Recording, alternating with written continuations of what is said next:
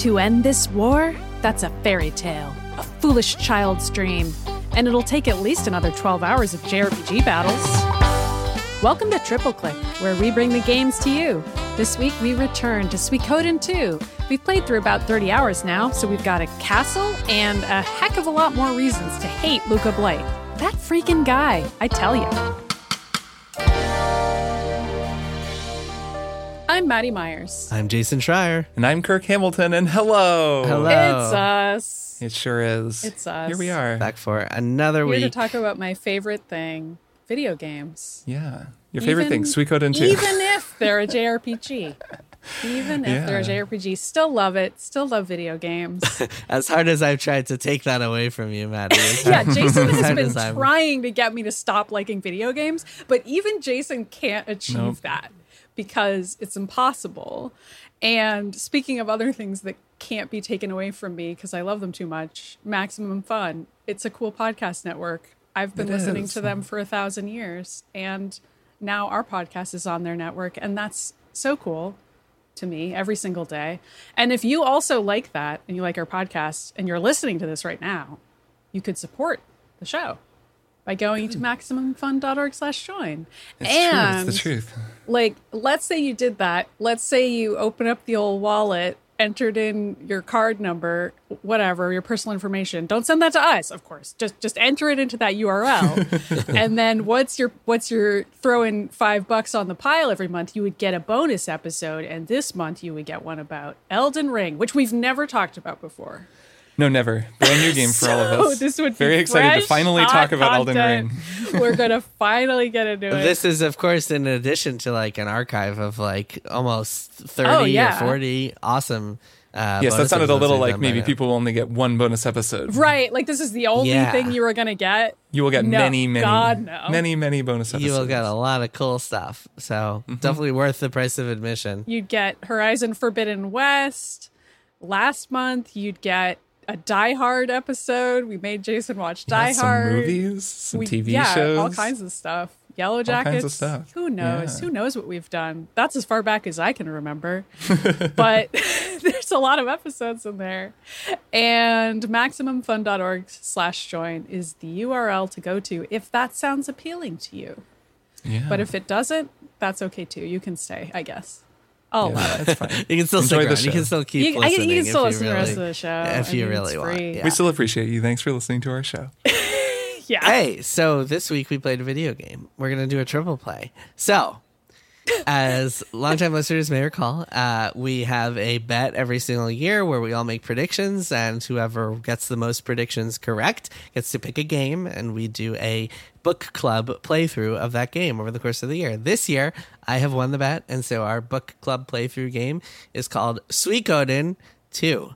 Uh, part one of our playthrough of this game was a couple months ago. You should go check that out. And part two will be today. Part three will be a big spoiler cast that will be our bonus episode for um, June, right? Did we say that? Yeah, Did- next is month. that- Yeah, Yeah, for we're next month. really next month's planning bonus ahead. episode will be our, our our part three and final episode in this series. But for today, we are going to be talking about the game all the way up until the Luca Blight sequence. So if you have not played, if you're still playing, or you don't want to be spoiled, for whatever reason, now is the time to hit pause because we will be spoiling the game up until that point. Mm-hmm. All right. Kirk, Maddy, I've made you both play something like 30 hours of a turn based JRPG now.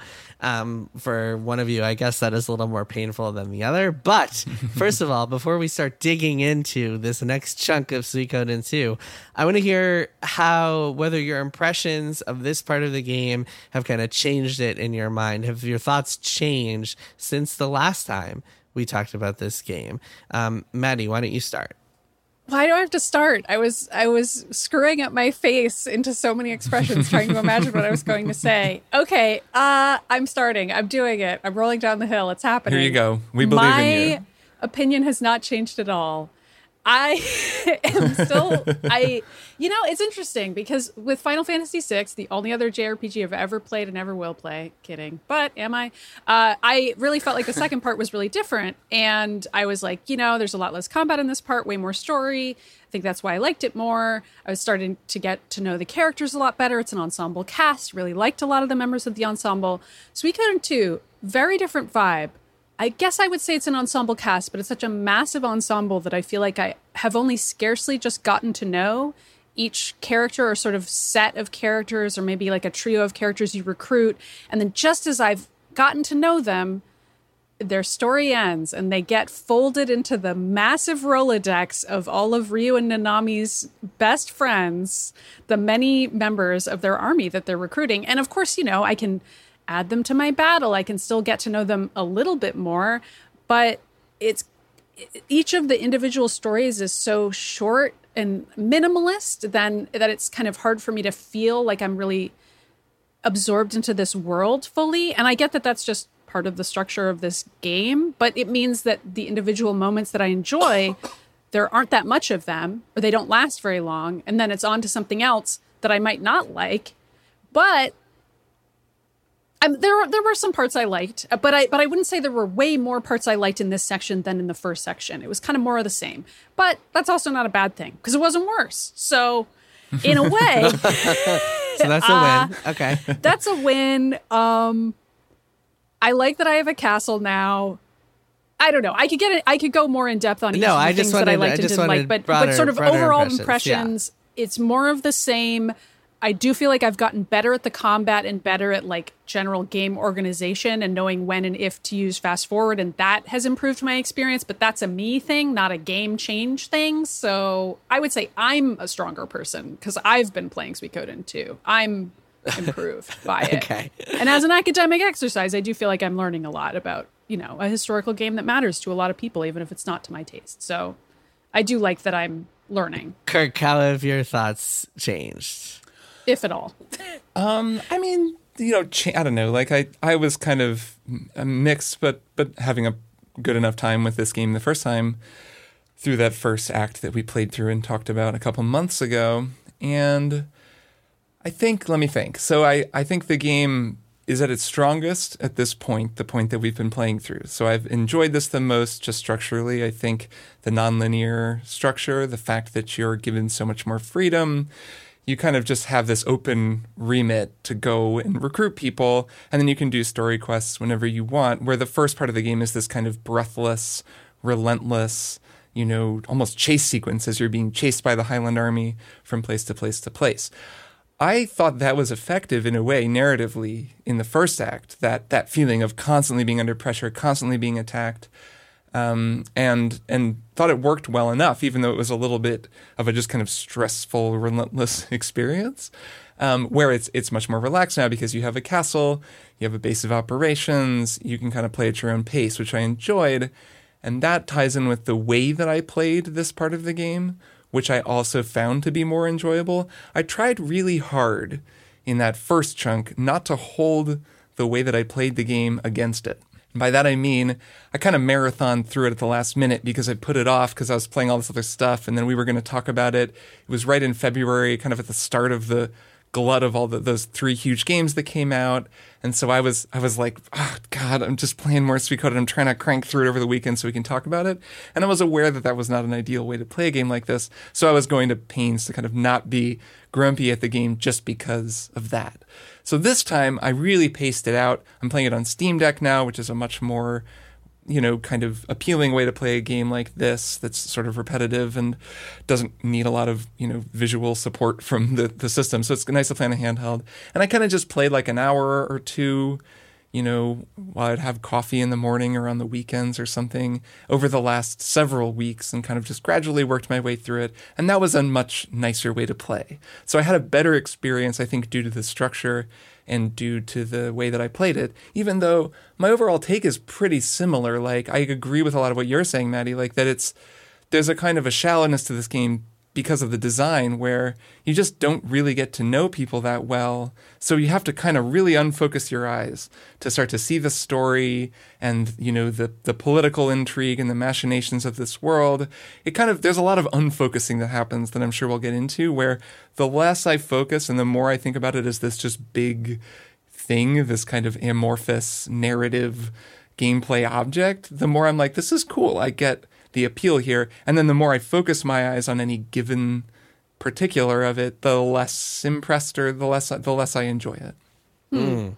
Interesting. Okay, uh, a couple of thoughts. So, yes, as you guys both pointed out, the rhythm of the game has changed quite a bit. At first, you're on the run. The first act that we played through, you're really on the run and moving from place to place and really getting to know the world. And now you've settled down. You're in a castle, and the game, the part that we just played, is essentially five different missions. So it's like castle mission, castle mission, castle mission. So I think that like playing this in 2022 after not having played it for a while and having first played it in 1998 or whenever it came out, um, I think that it's kind of playing it today does it a disservice um, for a couple of different reasons. First of all, because when you play, if you played it as uh, a kid the way that I did, and you played it kind of on its own pace and on its own terms, you're having a very different experience because instead of just like following a walkthrough the way you guys did and just kind of going through to hit plot points, you were taking a lot more time to just like explore and look for recruits and like, oh, hey, yes. I'm gonna go back to this city because I can definitely imagine that being. I have this. I used to have this rhythm when I played this growing up. Every time I played a new Suikoden game growing up, whenever you get the castle, I would go on a mission, and then as soon as the mission, when the mission ended, instead of just like heading right to the war room for the next mission, I would circle the entire castle, talk to everybody, play some mini games, do the cooking competition, which like in between each mission they have a, there's like a new cooking competition that you can do, and that's its own ongoing story. Um, then I would head over to like South Window and say, "Oh, hey, look, this guy is here now. This guy in red has popped up here. What's his deal?" And there was something super exciting about just kind of organically discovering these things. And oftentimes, what these games are very good at doing is like sticking characters um, in places that you wouldn't think to revisit, or like you would have to you would have to go revisit to go find them, like going all the way back to the mercenaries' fortress to find the character Templeton and stuff like that. Um, that I always found super compelling. But today, when the three of us are professional uh, adults in our 30s and 40s who uh, don't have a lot of time to play games the way that, that that kind of rhythm calls for, I don't think it's quite as enjoyable an experience. And uh, I can see why it, it hasn't gripped you guys quite as hard as it, oh. as it once gripped me. I tried to simulate that experience just because, you know, I, I do have a walkthrough that is very helpful just because I I can't even imagine how long this game would take me if I didn't have it. Um, so I use it quite a bit. It's very, very useful in GameFAQs, one of those all text walkthroughs we talked about a couple weeks ago. But there were a few times where I just sort of let myself go and was like, I'm just going to wander around and try to recruit some people because I now know that I'm at the point of the game where I'm not going to miss people. I don't have to worry too much. Um, there were only a few things I found stressful. We'll maybe talk about in a little bit. But, um, you know, mostly I was like, ah, it's fine. I can just walk around. If I find somebody and recruit them, cool. Then I can do that. And that was cool because I I can I could imagine that experience you're talking about where it's like let's just go to South Window and see what's going on. And you go to South Window and oh hey there's there's a character I didn't see there before. There's you know Clyde and he's in his cloak and he's kind of hidden and if I go and talk to him I can recruit him and whoa now I have Clyde in my party. And so you know I I can I can definitely imagine how that works, even though, right, it was practically impossible for me to recreate that experience for the entirety of the time playing it and then there there are two other things here that I think are important kind of innovations for the time that maybe aren't as much as easy to appreciate now. One is that there had been nothing like this before where you had your own base of operations. Like nowadays we see it in a lot of games. You see it in Horizon Forbidden West, you see it in Dragon Age, you see it in Mass Effect. This had not happened before. I have to mention Assassin's Creed 3 just in case Stephen Totilo yes, is listening. Assassin's Creed 3. Assassin's Creed 3 the Homestead mission. Well, Fire Emblem Three Houses is my point of comparison. For yes. sure. It's a game that does it really um, well. You talk to everybody at your base. And the fact that your base is constantly evolving and growing there are different levels of it and like you walk through and you'll see rooms under construction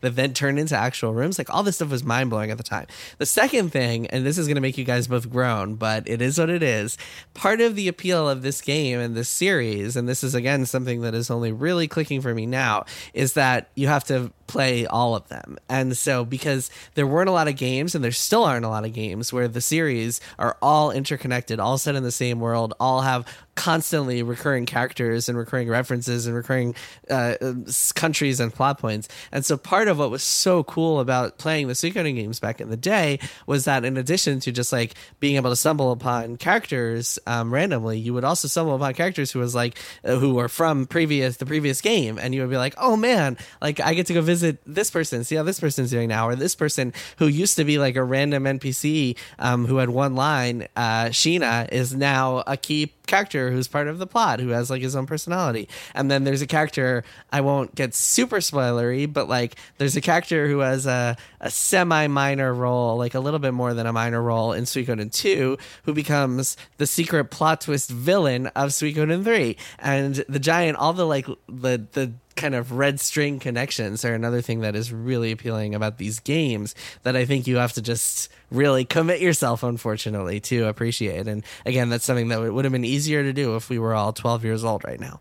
Well, sure, but it's also, you know, you can look at something like Mass Effect and be like, oh, well, not only do you have a base of operations, but there are these characters that carry over, and if you do every quest, Right. then you save all of them, and that's certainly very Suikoden feeling. And there are many things Definitely about that in Mass Effect that are Yep. also somewhat irritating to me, but which are part of how that game works and allow you to carry over. And I, it is cool to play the game academically, even if I don't enjoy it moment to moment. The part of it that I then do enjoy is the academic part where I'm like, well, I can see why the structure of this game was so influential and what's so impressive about it, even though it's from 20 years ago and it's not actually fun for me. I still, it doesn't mean I don't think it's good. I know that's a weird way to phrase that, but it, it, it is still something, it's doing something very impressive. And I'm certainly willing to recognize that. It's just not I mean, it's like a combination of the genre not being to my personal taste, and then also it's an old game that has a lot of things about it that make it harder to play.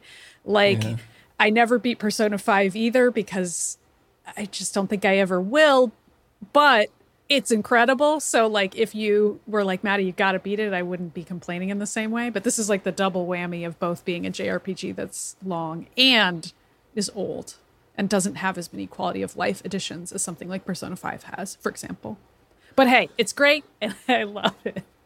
Yeah, there's an interesting question here about continuity and and how much a game should stand on its own because I think that's something that is increasingly I mean it's very relevant today. It's it became increasingly relevant over the last 20 years because this is you know it's not unique to Suikoden. I mean there like you said Mass, uh, Maddy Mass Effect that's a great example or Dragon Age. There are all kinds of series where you get a little extra something if you play all of them and you can make those connections and be like, oh, cool, this kind of character who is a minor character in the most recent one now gets to be a whole full party member in the new sequel, and we get to really know them. And I mean, that is now just a very established thing. And this is also, you know, true of so many cinematic universes that we engage with all the time in movies Yep. um, or in TV shows. I mean, we've been talking about Better Call Saul quite a bit over the last few weeks, and a big part of Better Call Saul and a big part of our discussion of Better Call Saul has been this this discussion of Breaking Bad and Better Call Saul and how you can appreciate a lot of little cool things in Better Call Saul if you've seen Breaking Bad. But Maddy, you were saying, well, I didn't really watch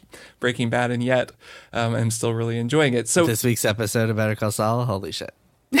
Oh, really? And I'm, I'm not caught up, so no spoilers. Uh, so this is like an ongoing concern, right? And I think with Suikoden 2, my sense is, you know, with characters like Humphrey and Futch, for example, um, who I know were in Suikoden, an earlier game, like I think they're carryover characters. Like I can tell there's something there that I'm missing, and this is kind of like a person who sticks around for the post-credit sequence of a Marvel movie and doesn't really know what it means. It doesn't really take away from the game for me to not see that, but it sounds like, and I want to see what you're really saying here, Jason. If do you think it's like a really significant improvement if you've played Suikoden one, playing Suikoden two because it significantly enriches the world, or is it more like this is just an extra dimension on these all? These they're fairly thin characters, but they do get an extra dimension sometimes because you know them.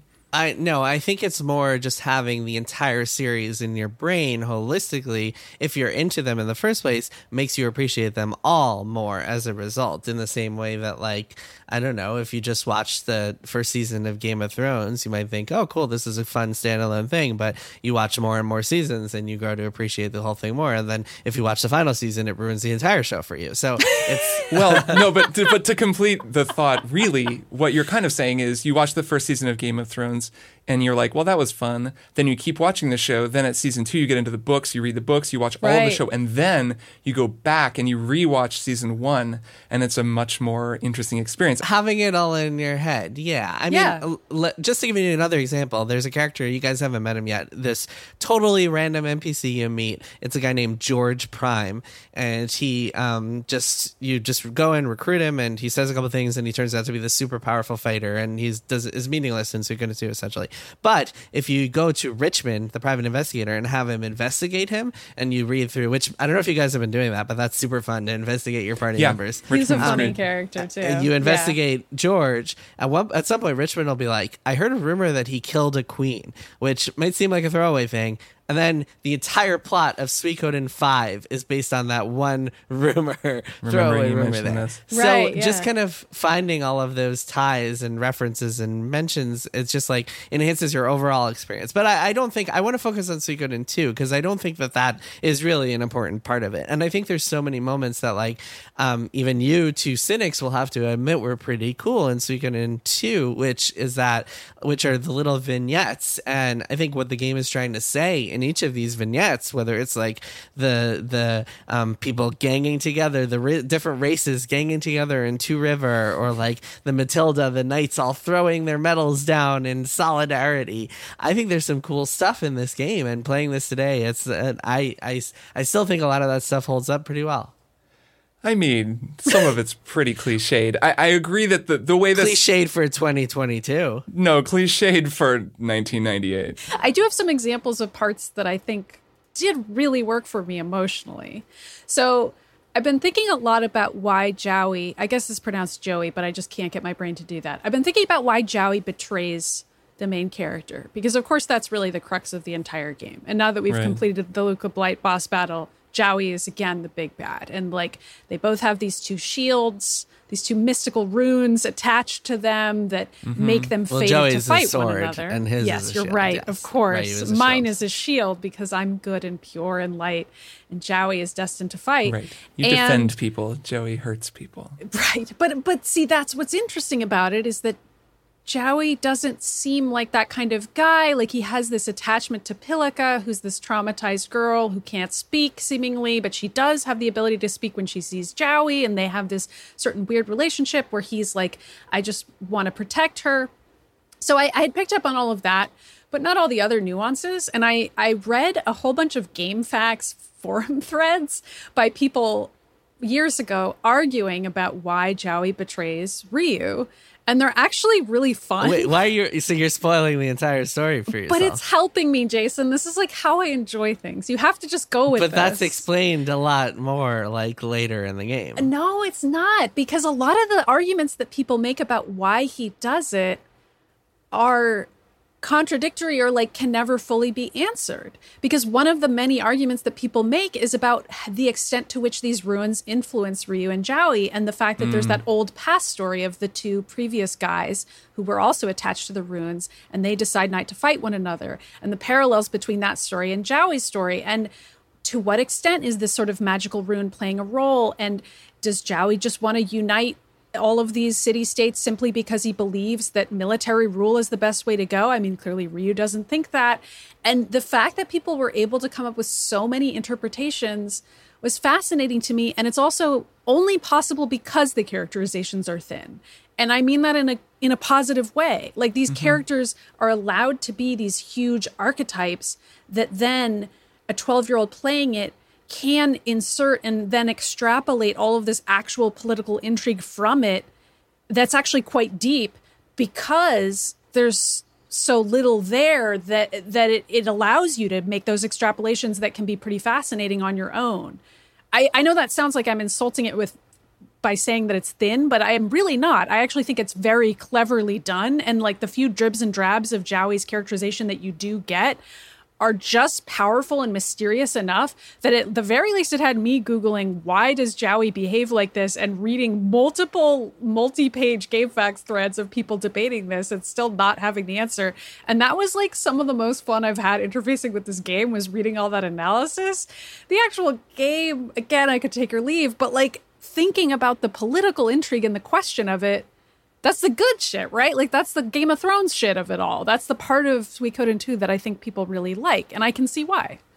Yeah, I mean it's the less is more approach to fantasy writing. We're about to talk about Elden Ring, and I've been yeah. taking all of these notes, but so much of that game is just filling in the spaces between bits of information. Obviously, there's a lot more going on there, but it's a similar idea. I don't know. Is there? I mean, well, I can see the similarities, eh, honestly. Oh, yeah, yeah. That that I mean, I'm comparing them. Yeah, I'm saying yeah, they're very yeah, similar. Yeah. Like it, uh, it's similar to what you're talking about. That a lot of the fun is in asking questions and in figuring out what you think happened, which mm-hmm. is you mm-hmm. know not unique to video games or these two video games. Like it's a lot of great storytelling works this way. So I don't think that sounds to me at least like you're insulting the game, because there's something that you talked about last time, Maddy, about literacy and JRPG literacy, and how we were specifically talking about the um, sort of the abysmal localization of this game, which continues to be true of this part that we played. There's just a lot of just pretty pretty bad writing or pretty bad localization. It's a lot of exclamation points. They really like exclamation points. yeah, they also like the stutter, the eh eh eh what? Uh-huh. Like there's a lot of that. But you know, but even that kind of stuff, like it's there's this sort of literacy that your brain um, develops over the course of playing this game, where the the focusing and unfocusing I was talking about, you kind of I find myself unfocusing on the dialogue. I move through it pretty quickly because I'm getting the gist of what's happening. I'm not reading over every sentence, which is kind of, you know, means that I'm skipping all the grammatical issues and all of the kind of weird nonsense. And I'm just getting the gist of what's going on. And then that's forming in my mind the exactly. story that is unfolding. And that's a cool story when you zoom out and get away from that stuff. So, it's, and it's kind of similar where you're looking at, there are these particulars that we're being told, but if you don't focus too much on the particulars and just focus on the spaces between them and you know you start to unfocus and those spaces go away and the points become these unfocused points that are kind of touching one another and soon you have like fleshed out characters in a fleshed out world mm-hmm. and i do mm-hmm. think that that's cool i think that that is could be said of a lot of jrpgs of this era but it's certainly true of this game because there's so many characters because it's such a complicated world with so many moving parts and they're all so you know these little points that when you unfocus you know they they become a lot bigger mm-hmm. And I even liked the scene where Luca Blight uh, poisons the king or sort of allows Jowy to poison the king. I guess it's sort of debatable as to which of them is truly responsible for that mm. moment, which is another thing that people debate quite a bit, by the way, which I also think is very fun because that scene is so minimal. There's so little dialogue there.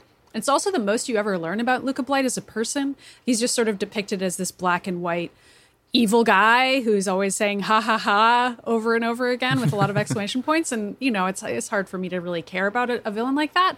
But this one scene he has this sort of mysterious line about what happened to him and his mother which many people have extrapolated apparently based on the Japanese translation as being a reference to his mother having been raped and his father running away in fear rather than preventing the rape of his mother. And that rape leading to uh Jillia being born. That's her name right? Princess Jillia Mm-hmm. And so then, in the end of that scene, the only way you could really piece that together as an English speaker is that Lucas says to Jillia, he's not really your father. Like it's just one line that he says to her. And in the moment, mm. I was like, is that figurative? Like I just assumed it was him just saying like oh he hasn't really been a father to us why are you crying he's not been a paternal figure in our lives but it could also be literally true that she's just his half sister. And like the fact that that's so minimal, I mean, I had heard just from, you know, reading all these threads, because I don't care about spoilers, obviously, that there was going to be some type of rape backstory with Luca Blight, and I was really dreading it.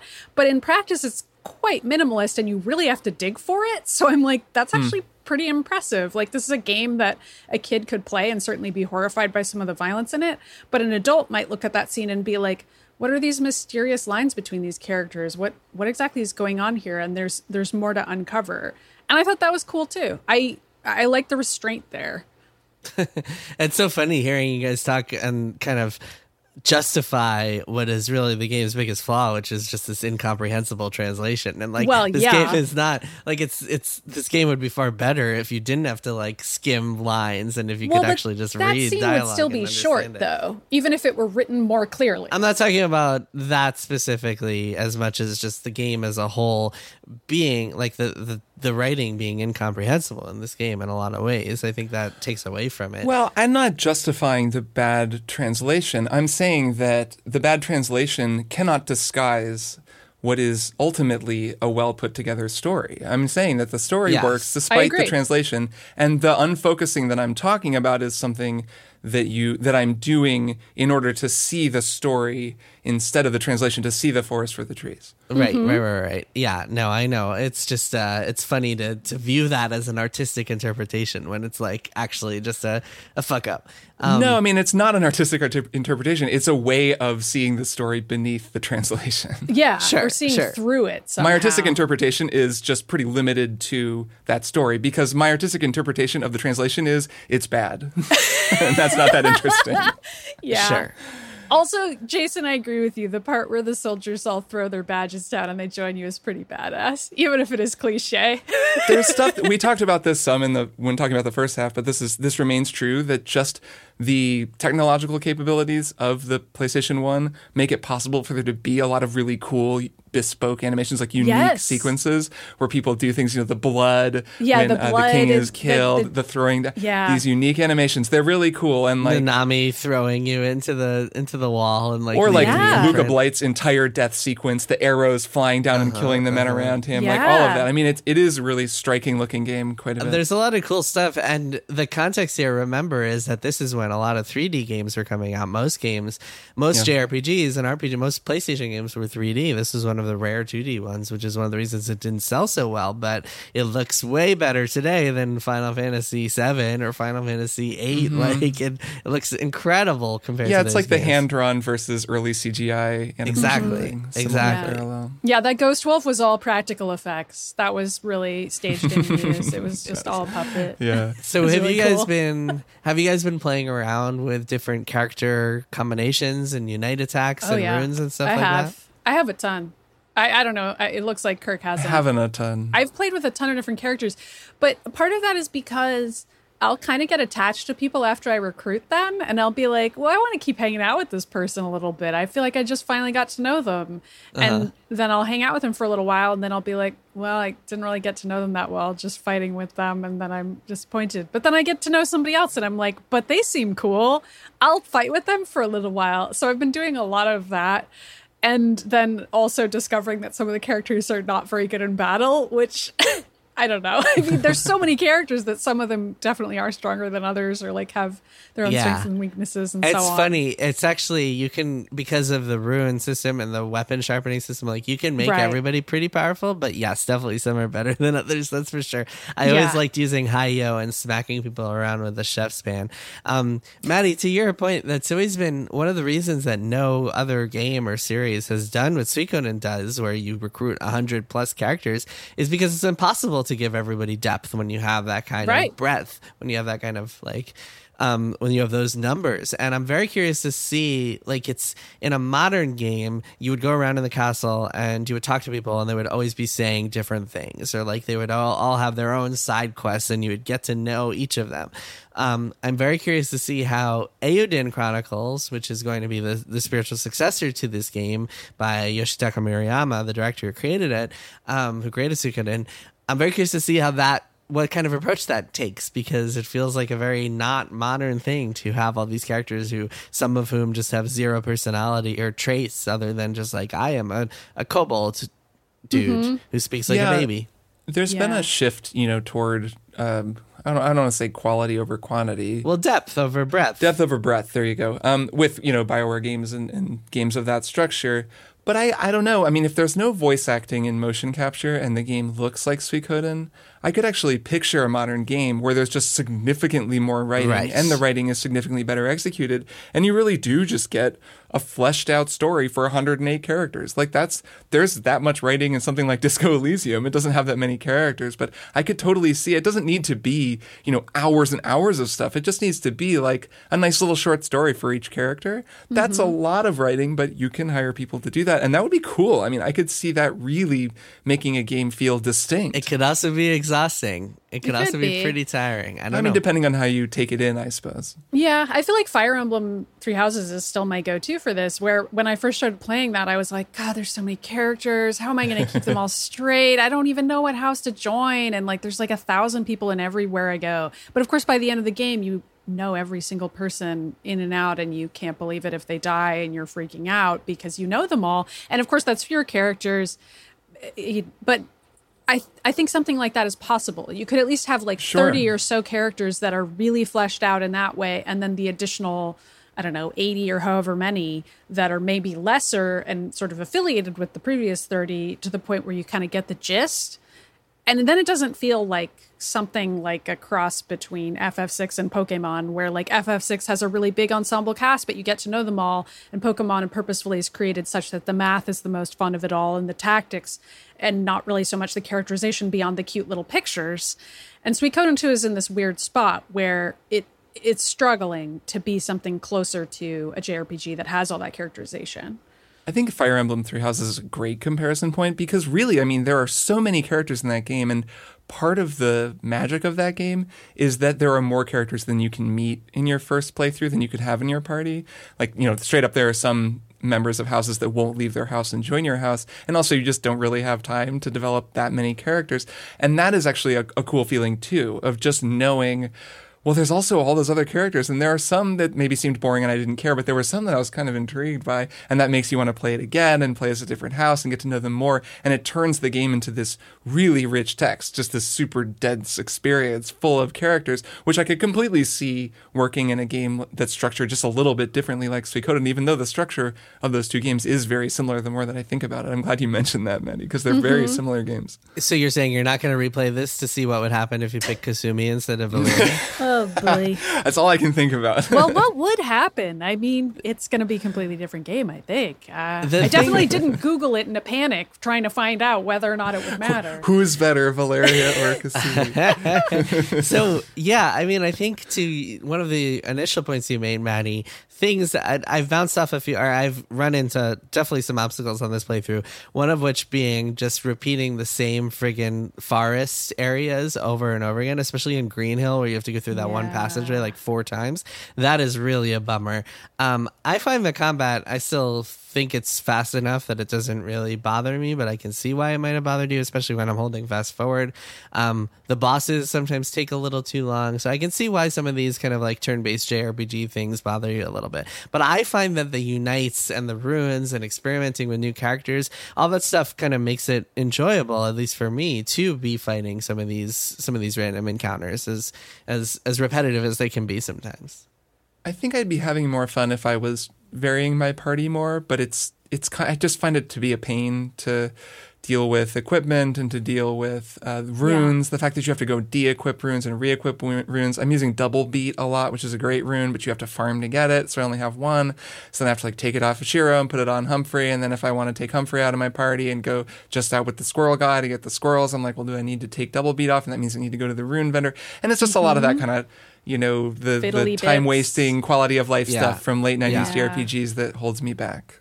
Yeah, same. I I mean, it's also just JRPG combat is just not my thing. It's, but I can certainly recognize the parts of it that are fun. I always like it when I just so happen to discover a new Unite attack because of the characters that I've put together, even if it's not a very good one. I'm just like, oh, sick, a new Unite attack. I mean, that's exciting in and of itself. Or uh-huh. like, oh, the rune seller has a new type of rune. How is that going to look? Is that going to have a cool animation? And then I watch it one time and I fast forward it from every point onwards because I don't need to see it more than once ever in my life. But it's exciting man. for that one millisecond. Maddy, It's use great. the Blue Gate rune if you haven't already. Uh, All right, I'll check it out. That has some sick animations. A, a thing that I've found, so I'm replaying Persona 5, and that game I think has fantastic turn based combat. It, Persona 5's was pretty good, but Royal has really just up the up the ante on the turn-based combat. It's super super good, and a big part of what makes it so fun is that enemy vulnerabilities are really highlighted, and it becomes this game of can you hit weak spots on enemies, which has always been Persona combat.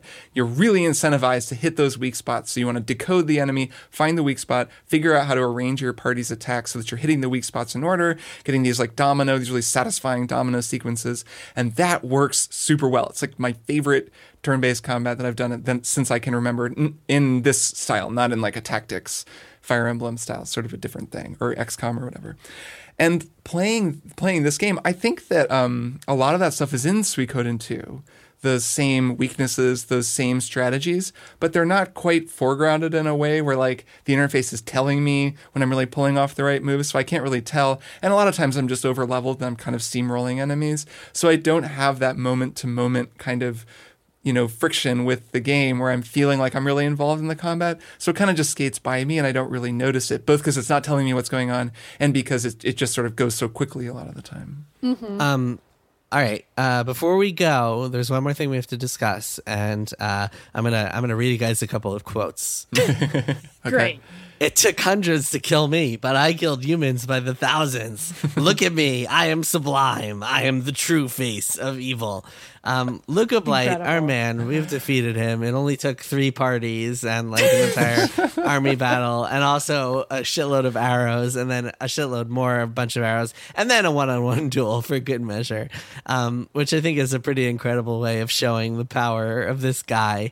What did you guys make of that whole uh, epic night sequence fighting against Luca Blight? I thought the opening cutscene was really cool. I know we already mentioned it, but I was genuinely surprised by it because I had no expectations going in. I just was like, okay, I had to make those three parties. I don't even understand why, but I just chose my mm-hmm. strongest guys. Sure, whatever. Like I didn't know what was going to happen because, of course, they can't really tell you that. They they sort of explain the tactic, but you don't know what it's going to look like when it plays out. And then I was really impressed by it. It it was cool, like seeing all my guys having to go up against Luca Blight one by one, and well, in their three little parties that I'd made, and then of course the grand finale where it's just me, me and Luca facing off. I don't know. I I dug it. I don't think I've ever played a JRPG battle like that before. Uh is yeah, kind pretty... of annoying. I did have to leave and go sharpen my weapons in order to defeat him, but it's it's all good. I did that and I came back. Everybody was all sharpened up and they were ready to go. And I got him on the second time. But yeah, it was a cool cutscene. Yeah, I liked um, the structure, the sort of tiered structure, the fact that it really is emphasizing just how hard this guy is to kill, how he's like this total dick to the end, and you finally kill him, and this is very satisfying. I think kind of highlights an overall issue that I've got with this game, which is that there are sequences, there are a lot of sequences that feel as though they're scripted and that mm. I'm supposed to be playing through them, but I'm not really supposed to be playing through them. And I find myself sort of questioning how interactive they are. This is a, an issue that I have with the map battles, which we yeah. haven't really talked about, but I think are just, I don't really understand them and I don't get why they're in the game because I've yet to play one that feels like I'm actually engaging with the tactics because it's every single one. Some scripted event happens in the middle and people retreat and you're supposed to win, you're supposed to lose. And it's really just me stressing out about someone dying. So this felt kind of similar to that in that I was not sure what was what I was supposed to be doing. I wasn't even sure if the first two parties mattered. They only kind of do because they can lower his health a little bit. But my 3rd mm-hmm. party was my hitter party with Humphrey, who can just like solo Luca Blight. So that party was all that really mattered. So then I looked back on it and it was kind of the same question of, well, I did a lot of work putting these parties together and played through this whole sequence, but really this was kind of just a, a foregone conclusion. So it's like, it's cool in its presentation. It's well put together, but it does kind of uh, emphasize an issue that I have with some of the with just how the set pieces are designed in this game, where they don't quite feel interactive enough to me a lot of the time. Well, mm-hmm. no, I mean what's happening there behind the scenes is that your guys are softening him, and the the damage you do to him in the first two battles carries over to the last. Yeah, that's what I said. But I, yeah. but my first two parties, I didn't even care. I just sort of let them get wiped, and it didn't matter because my third party was so strong. I mean, I know that that's how it works, but it it doesn't. It didn't really make a difference to me. But in theory, if you don't have an overpowered third party, it might actually make a difference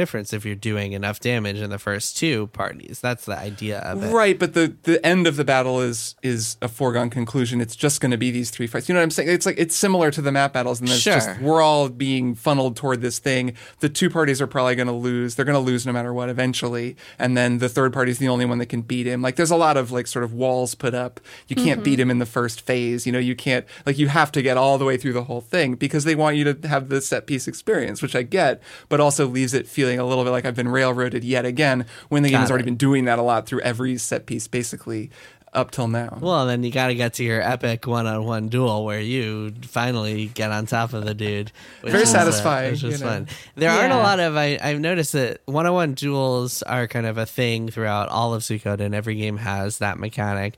Um, there aren't a lot of them in this game. I think there are more in other Suikoden games, but this is the Luca one. I think is maybe like the third or the second, um, and it's usually more common. There's optional ones with recruiting, I guess, but yeah. Yeah, yeah, the Amado one, yeah, you can do. Um, and then the army battles. Army battles are also a feature in Suikoden, except they're different in every single game. This is very much, yes, they are terrible in Suikoden 2. This is very much them just trying to figure out what these are going to look like. They get better and better as the series goes on, up to like five, where they're actually pretty fun and Yeah, I really can see that. It feels like they're leaving a thing on the table. Like this would be a cool aspect of a game if it Yeah. was fleshed out. It's just not. it's really yeah it's really not handled very well unfortunately but yeah the luca blight battle i thought was was awesome um yeah i don't know final thoughts before we get going did you guys i, I know you guys uh have kind of mixed feelings about this games any kind of lasting lasting thoughts that you haven't mentioned yet No, I think it's going to be interesting. I'm looking forward to finishing and talking about it. Uh-huh. Yeah, me too. I'm kind of psyched that the last chunk of the game is going to be me facing off with Jowy because I feel like that's a more interesting face off than Luca ever Yes. could have been. Yeah. well i'm curious Maddy since uh, try not to google anymore but i'm curious as to like I do what I want, your man. opinion no, it's, it's fine. I think that could totally enrich the experience. It helps me because the Well, because I feel like your question actually is going to get answered. So I'm very curious. We'll talk about this on the Beans Cast because I, I- feel like the question of Jowy's motives, if I remember correctly, I haven't played this game in a long time. So we'll discuss once we've all finished it.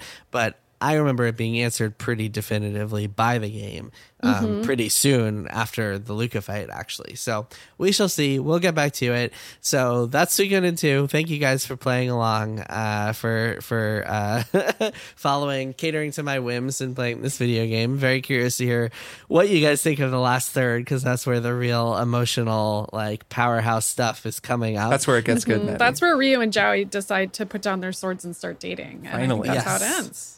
Fingers crossed. Uh, you're not too far off from the truth. Hey, I'm sure there's a lot of stuff on AO3 about that. If I if I could only resist googling it. we will be so we will be back at the end of June to talk about the entire game and spoil spoil the entire story. But for now, we're going to take a quick break and then be back with one more thing. You're in a theater, the lights go down. You're about to get swept up by the characters and all their little details and interpersonal dramas. You look at them and think, that person is so obviously in love with their best friend. Wait, am I in love with my best friend? That character's mom is so overbearing. Why doesn't she just stand up to her? Oh god, do I need to stand up to my own mother? If you've ever recognized yourself in a movie, then join me, Jordan Crucchiola, for the podcast Feeling Seen. We've talked to author Susan Orlean on realizing her own marriage was falling apart after watching Adaptation, an adaptation of her own work, and comedian Hari Kondabolu on why Harold and Kumar was a depressingly important movie for Southeast Asians. So join me every Thursday for the Feeling Seen podcast here on Maximum Fun. And we are back. Kirk, Maddy, it is time for one more thing. Maddy, kick us off. Sure. So my one more thing is a TV show that's on Netflix. It's called Heartstopper. It is so adorable. It's kind of painful. Like it's poignant and it makes you feel so intense about what it was like to be a teenager. It is Even about just the, teenagers. the key art for this show is and they poignant. insisted on casting teenagers and Hmm. it just it just like fills you with both the cringe and also the like intense sympathy that you would have for teenagers so the main plot there's a bunch of different teenage characters and their like love story shenanigans but the main plot is between this um, sort of diminutive kind of nerdy guy who is gay and he's already out at school and has been teased constantly for it, but he's already out. Everybody knows. And he falls in love with this jock guy who he's pretty sure is straight. And that's like sort of the overarching plot line is that the two of them become like best friends. And this gay guy is like dealing with the fact that he has a crush on his friend and like, is that okay or not? And there's so, I just, it's such a simple plot. Like, really, if I were to go over the actual plot of the show, nothing happens really. It's not twists and turns. it's not Game of Thrones. Like, almost nothing happens in each episode. And yet, is such a nail biter because there's so many awkward or just incredibly poignant moments that are super relatable. I think whether you're straight or gay or whatever, it's like, just it takes you back there. You're like, oh my God, like remember pining after someone and not being able to say anything to them. And like it just takes over your entire life and it's all you can think about. That's this show. And it's just, it's super, super well done. I liked it a lot more than I even thought I would. It's, Nice. but it's also extremely painful because you're like, ah, oh my God, stop. It's, it's the best. So yeah, I recommend it. Yeah, it looks It's, good. it's called Heartstopper. Heartstopper. Heartstopper. It's it's so cute. Amazing soundtrack too. So many great hmm. like indie pop hits. And it's Nice. British, so they all have cute little accents too. Hmm. That that makes it even more poignant when they're I British. know. I know. I'm charmed by it as a silly American who just thinks British accents are charming. Kirk, what's your one more thing? My one more thing is Dungeons and Dragons. Cool. Specifically, Dungeons and Dragons Eberron Rising from the Last War, the setting, because I have been playing a, uh recurring D&D game with a group of friends over the last few months. We've been meeting once a month and um, getting a D&D game going. So we're in the early stages In person or on Zoom? in person. I'm jealous. I'm super Awesome. jealous. It's been really, really cool. So uh, my friend Sam is our dungeon master. It's his first time being a DM, and I've just been playing as a member of this party, and it's been really cool. I mean, we're we're early enough that I I can't get into the particulars even of our story because there's like stuff about my character that the other characters don't know and I don't want to talk about it yet but my character is so cool that eventually I'll talk about it. Do they listen to this podcast? See your other They might. Um, I don't want to risk Okay. it. Um, You have a mysterious rune that makes it so that you have to fight one of the other players by the end, but you're not going to let them know until like a third of the way through. that's not that very. That's not that far from what's happened. Are you Um, plagiarizing Suikoden 2? Kirk. Basically, yeah, I'm fucked basing it all on Secret Two. No, I'm definitely plagiarizing a lot of things. It's a lot of familiar character Great. beats in, that are in my character. Well, that's what D and D is. It's an Yeah. excuse to plagiarize your favorite things. Yes. Yeah. Um, but it's been so much fun. Um, and I just I wanted to sort of mention it and mention that I've been doing it. So Eberron is a setting. You know how D and D has these settings that you can buy, and I've been reading through the Eberron book. We've played a couple of sessions, and I had you know I'd read a little bit, I knew a little bit. Now I'm like, okay, I need to actually learn what the hell is going on in this world because I need to embody a character who lives there, and that alone has proved to be a very interesting challenge because I can't just sort of roll through it and make decisions the way you do in a video game and then read the codex if I want to because like my character needs to be making decisions based on politics and commerce and what's happening in the city of Sharn. And I'm like okay well I kind of know Sharn cuz Sam showed us this map at the beginning of the session but I need to go and actually look at the map and figure out where I live and like make all of these decisions that will then inform what I'm doing in the moment. So that's just been cool to sort of read a bunch of lore with purpose because the lore exists to just give you a starting point. It's just a really different thing than a video game, even though it's functionally so similar. It's like a backdrop for the action to be set. You need to actually know it in order to make the decisions your character makes. So that's been really cool. And just the collaborative storytelling process has been extremely fun. It's been really fun to watch my friend Sam come into his own as a storyteller and just embrace he's like being a great DM he's putting a lot of work into it. And the way he tells stories the images he paints the language he uses he's a good writer and it's just been fun because I've never read any of his writing before. And um and having that experience is really cool. And then just recently this week he and I met to do a little one-on-one backstory session about my character to like establish some more stuff about like you know my, my character has some memory issues and doesn't remember some things. So some of my backstory is actually being written by him so he's telling me these like the first memories that i have since i lost my memory and we're working through that and it's just that was really cool to just sit down together and collaboratively kind of come up with this stuff we did a little bit of role playing but it was also just storytelling and it's i mean it's just been such a cool experience um, it's also just fun to roll dice Kirk, it's gonna turn out you're a Sith Lord. So watch out. That's, I gotta Wow. i can Nothing look you forward can do to that about it. There is some yeah there's some cool sort of unknowns about my character uh, that i will get to learn. But then of course i also get to make a lot of decisions about who he is. And um yeah i'm, I'm having a great time. And um just it's it's such a fun thing to do. If anyone out there of course i know jason you've talked about d&d quite a bit uh, at least a, a while ago and sort of encouraged people to do Yeah, it. I mean, I, coincidentally, before I had my child, I talked sure. about it's D&D quite a it's, bit. it's a it is a time commitment. Though actually sam, uh, sam and his wife just they had a baby not long ago and they're they're fine in time so it's possible it's um but anyways it's it's been really cool and i just wanted to say that's cool and i'll, I'll probably give some updates over the course of the year as we keep going Oh, we're going that's kind of exciting. slow but yeah i'm, I'm really into it Very happy for you. That's very yeah, cool. you should give us an update when you do your sociopathic reveal of whatever you're really planning in classic Kirk Hamilton style. Yeah, tell us what this true story is. I will once I've fully revealed everything about my character to my to my uh, to the party. I'll, I'll tell you all what my character is like. Great. Can't wait to be shocked and appalled. Um, my one more thing is also a Netflix show. It's called The G Word with Adam Conover. Um, so full disclosure, Adam Conover is the star of the show, is a friend of mine. So uh, take that, take all of my recommendations here with A a friend of the show, I would say. friend of the show, yes. the show. Um, but he's a buddy of mine. Um, all that said, I really enjoyed the show. So this is a six episode miniseries. It It'd be funny about- if you were like, I hated this show. And I hated it. Adam That's why I really said fucked it me up. um, it's about the government. So a lot of people know Adam from his sh- old show, Adam Ruins Everything, which aired on truTV. Um, we actually had him on split screen back in the day to talk about Adam Ruins Everything and like the process of making that show, which was really cool.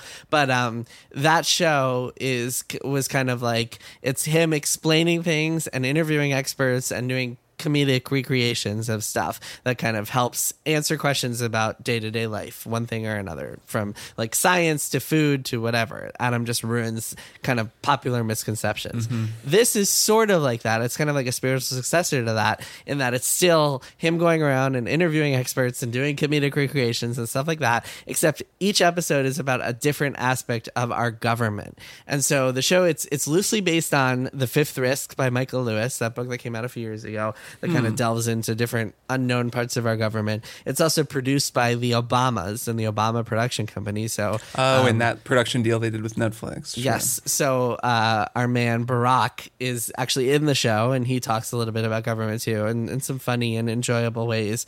Um, and also Adam presses him with some hard questions, which is also very, very fun to watch. Tell us about Um, the drones, Barack. Yeah, actually, uh, I don't know if that comes up specifically, but uh, but he does push him on some some stuff. Um, and drones are mentioned in the in the in the show. And so the show is like it's like equal parts looks at like these parts of government that are inspiring and amazing and make you think, wow, like really, there's some cool stuff going on here that I didn't know about, and also failures and horrifying things that our government just like lets us down on in on a day to day basis. So like.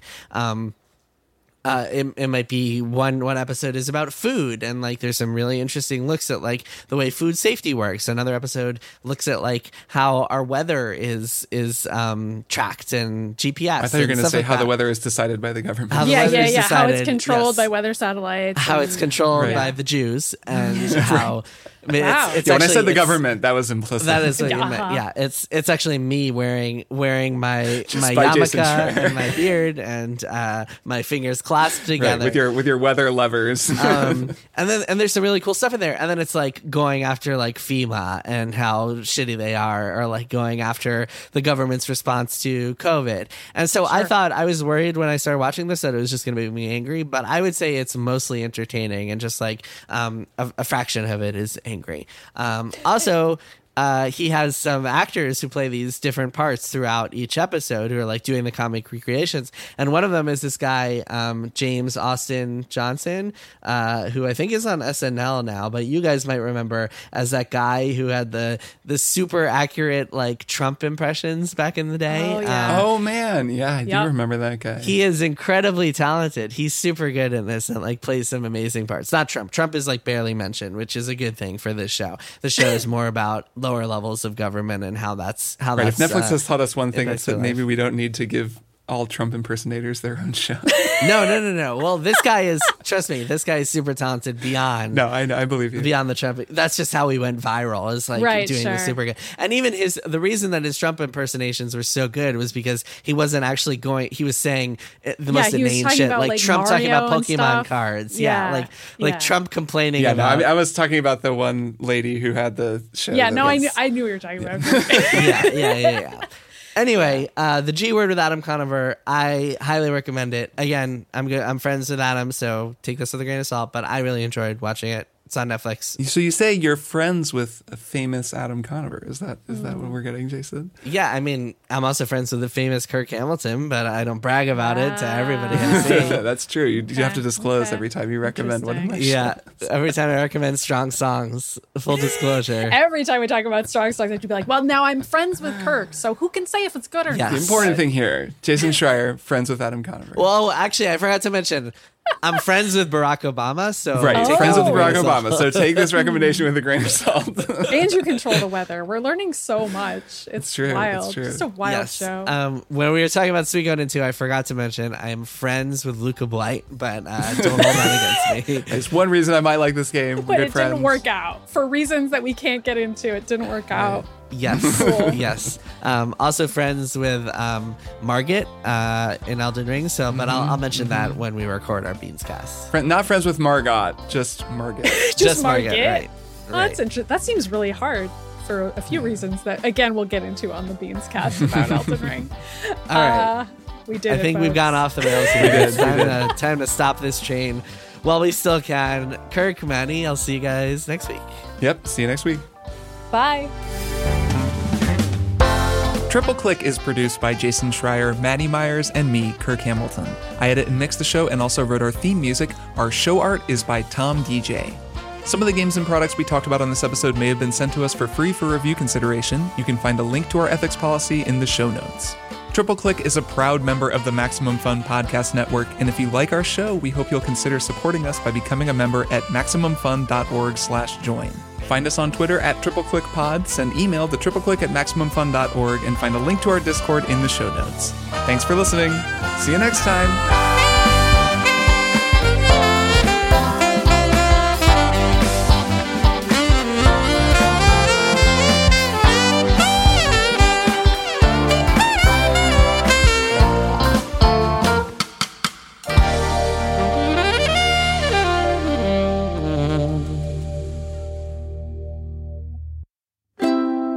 MaximumFun.org. comedy and culture. Artist owned, audience supported.